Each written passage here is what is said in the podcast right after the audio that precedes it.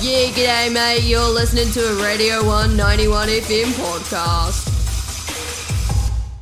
I am here with two of the members from the Audiovisual Dropkicks. Feel free to introduce yourselves. Oh, g'day. We are the Audiovisual Dropkicks. half of. yeah. And what are your names? I'm Kaya. And I'm Jeremy. Sweet. So, the Audiovisual Dropkicks are an Ōtepoti based four piece indie rock ensemble with a history of energetic performances. Their well received debut single, Meso, followed by Stunning Ceviche and debut EP Greenhouse, were all released just this year. With over 5,000 monthly listeners on Spotify and countless streams, this band is actively on the rise. We're here with them today to hear about their current second placing in the local student band competition Bring the Noise. So tell me, yeah, how was it performing that night? Shucks, man, that was a generous introduction. It was kind. oh my gosh, it was so much fun. I mean, we're massive Dunedin music, student music, indie music fans, and it was so cool because it was just like this showcase of everyone that we would go out to listen to anyway, and all our friends were there, and it was just the most fun gig I've played in ages. Yeah, totally. It's such a such a really cool atmosphere, and um, what I love is that like even though it's competition, I mean everyone is mates, and so like in the back room, oh sorry, in the back room, like people were just chatting, and you know everybody's friends were in the crowd, and it was just an awesome night.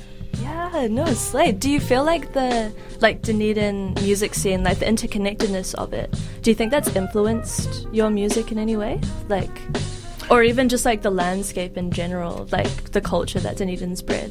I would say hugely. I think um, both like in the context of like uh, the Dunedin like musical heritage and like indie rock and stuff, but also you're totally right in the, the short term. I mean, I remember I think last year going to all the shows of like Hot Sauce and Beatniks, and they're all really cool people, and getting to know those people really got me involved in the scene and to that style of music. I think totally, and like the interconnectedness is our band's so reliant on that because we all met at Bring the Noise last year. Bring the Noise? No. What was it called? Next in, Uh, line, Next in Line, yeah. Which was hosted by Max from Hot Sauce Club, and I was in a different band at the time. So if it wasn't so interconnected, I think that a lot of the a lot of what ends up being the music scene, a lot of people that end up making music together and stuff wouldn't have had a chance to meet, if you know what I mean. Yeah, yeah. And um, I'm wondering, what's the what's the origin behind audiovisual dropkicks? Like, where does the name come from? Oh, um, I yeah, I think I've, I've heard a few narratives about this one, but Yeah, I think me it too. definitely comes back to George, um, Lead guitarist. lead guitarist. He, I'm pretty sure he came up with the name, and I I vaguely remember them coming up with the name before we were even a band. They just thought it would be a really funny name to have a band, and so we we're like, oh, maybe we form a band around that. Um, in any case, it came about pretty much as early as the Kicks were writing songs, which is really cool. I think it was an insult initially. Like you'd go up to someone and be like, "Oh, you're an audio visual dropkick." yeah, it's definitely a little bit self-degrading. I would say. Um, have there been like any particular artists that have inspired your work? oh man. I definitely think there's been a lot. Um, uh, in the immediate short term and sort of the songs we've been working on, I think the Backseat Lovers have been a huge influence. Um, Yeah. Taylor Swift. yeah, the, the Beatles I'm only probably. half joking. the Beatles. Yeah. Uh, like the list just goes on, eh? And all of us have such different musical backgrounds, and we're all so into music, and our tastes change so quickly. Like Jeremy and I have even been listening to a bunch of country lately, Yeah. so Really? it's really hard to pick one thing. I think. Oh, can we see a little like country divergence almost, like going into your music? I wouldn't Or- say no. I wouldn't say no. yeah, I almost think it's on the way, to be honest. We wear a lot of cowboy belts and boots as is, so yeah. Yeah. We'll see. What would you say your like aesthetic? What kind of like aesthetic are you going for at the moment? Is it that kind of like Wild West like cowboy yeah, or like totally. yeah, like meets like Happy? like Janis Joplin, Woodstock. Yeah, Maybe? totally. I don't know. Yeah, It's, it's definitely Woodstock. It's like um, yeah, like a lot of natural fibers, um, which has a lot of overlap with the cowboy thing, like leather shoes and jackets and boots and like, yeah, those sorts of colors as well, like the browns and the blues of jeans and stuff. Yeah, it's definitely like it's pretty cool that we were all into the same style because it would look pretty goofy if one of us was like up there and I don't know full emo makeup and the other one was shopping at Glassons or something. so true. Honestly, I wish like I could go back to like Woodstock era, you know, in the sense of like going to one of those festivals. It's so cool. Um, were you expecting to place in the top three? I don't know. Like that's a hard question. I think I remember on the first night when they were doing the, um, we were waiting for the announcements. I was just thinking, man, I would not want to be judging this right now because you kind of have all these preconceived notions of who the bands are who are maybe like doing the best in the Dunedin scene based on followers and streams and stuff, but none of that's relevant in a competition like this because it's just based off everyone's sets on the night. And when everyone does an incredible job, like everyone did at both heats and the final, it's really hard to tell who it's going to be. Eh? Yeah, totally. It's I- really hard to tell. I remember seeing that the posters when they first announced like the heats and just looking at all the bands and going, wow, like they're all awesome musicians. And um, obviously going into the final, we did win our heat, so that was like a little bit of a confidence boost, but we just had no idea. Yeah, yeah. everyone's so talented. It's an awesome time to be in the music scene right now. Yeah, no, I was gonna say, well, congratulations, regardless. Oh, like Oh, you taking it, yeah. um, and what's coming up next for you in the future? Like, has the Bring the Noise competition changed anything in any way, or Um, I think one cool thing about the Bring the Noise competition is that it really required us to decide how we wanted to be perceived. And we were like, okay, we get this short amount of time to kind of communicate who we are and what we want to be doing and our trajectory and stuff. And that was a really good, I think, strategic opportunity for us to kind of look at our songwriting and the things we were focusing on and stuff. And I feel like because of the competition, we've got a clearer direction of direction of where we're going now. We've got some like singles and stuff that we're planning and looking to record soon and things. So hopefully there'll be some cool new stuff out soon, which is exciting. yeah, yeah, Yeah, totally. I think um, it's sort of exactly what you said. Like, I think when you when you play a gig, you sort of present yourself by coincidence. You know, like you wear what you want to wear and you play what you want to play. But when it, it's like a um, a competition and you're like showcasing yourself, you can actually really sit down and think about like how we want to, you know, what what sort of music we want to put forward, how we want to present ourselves, which is really cool. And it sort of helped Yeah. us like tighten our vision going into next year and like figuring out what songs we want to record and what we want to present as like our main songs and stuff. So Definitely. almost like curating the like image that you want to be perceived through. Yeah, Kind of. I'd say. totally.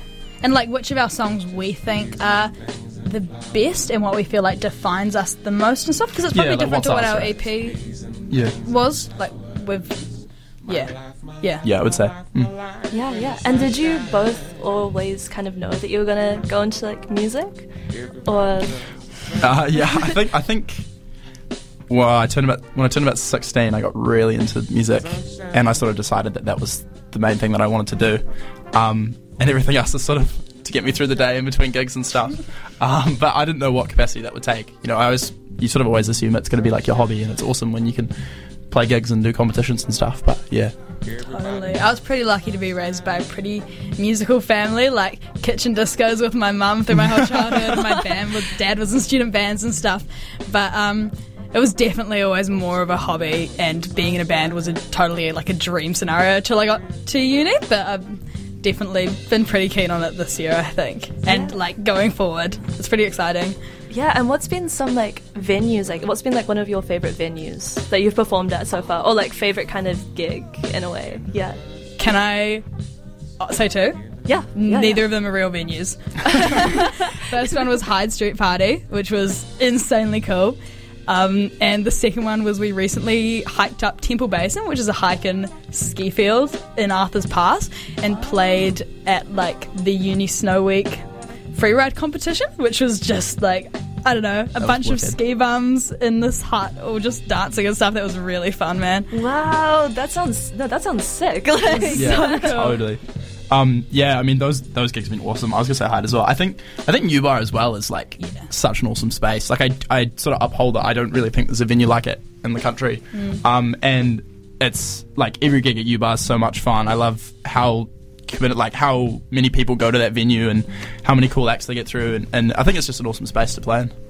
Yeah, no, I was gonna say I feel like I still bump into students who don't know that U-Bar exists. Yeah. So, Crazy, right? like literally for students out there, like hit up U-Bar, especially on Pint Night. Like, Yeah, totally. Sure, Wednesdays, man. Wednesdays at 9 p.m. And like, get there at 9 p.m. because the line is long and it's cold. yeah, totally, Yeah. totally. Um, yeah, and I guess any artists that you'd love to collaborate with, like, Collaboration's an interesting thing when you're in a band, eh?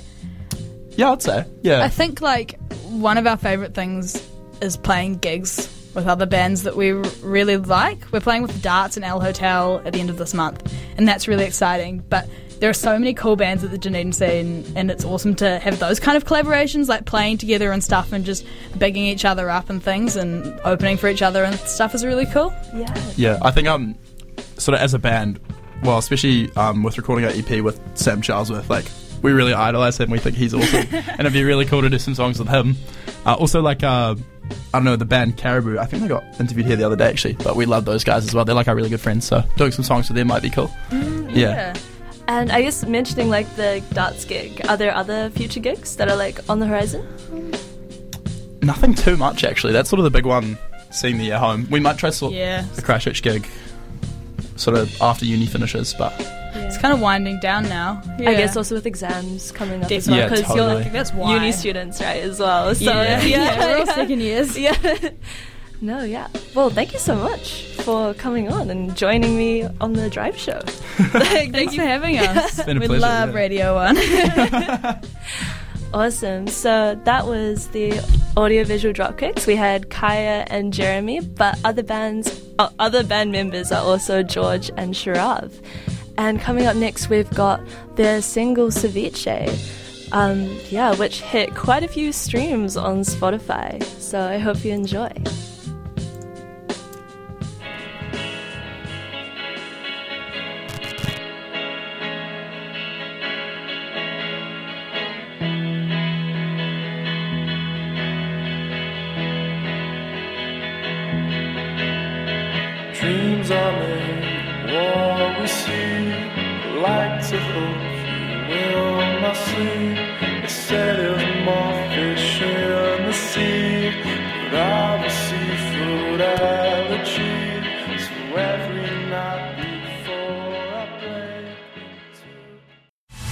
Now Siebes, that was a Radio One 91 FM podcast. You can find more of them at r1.co.nz forward slash podcast.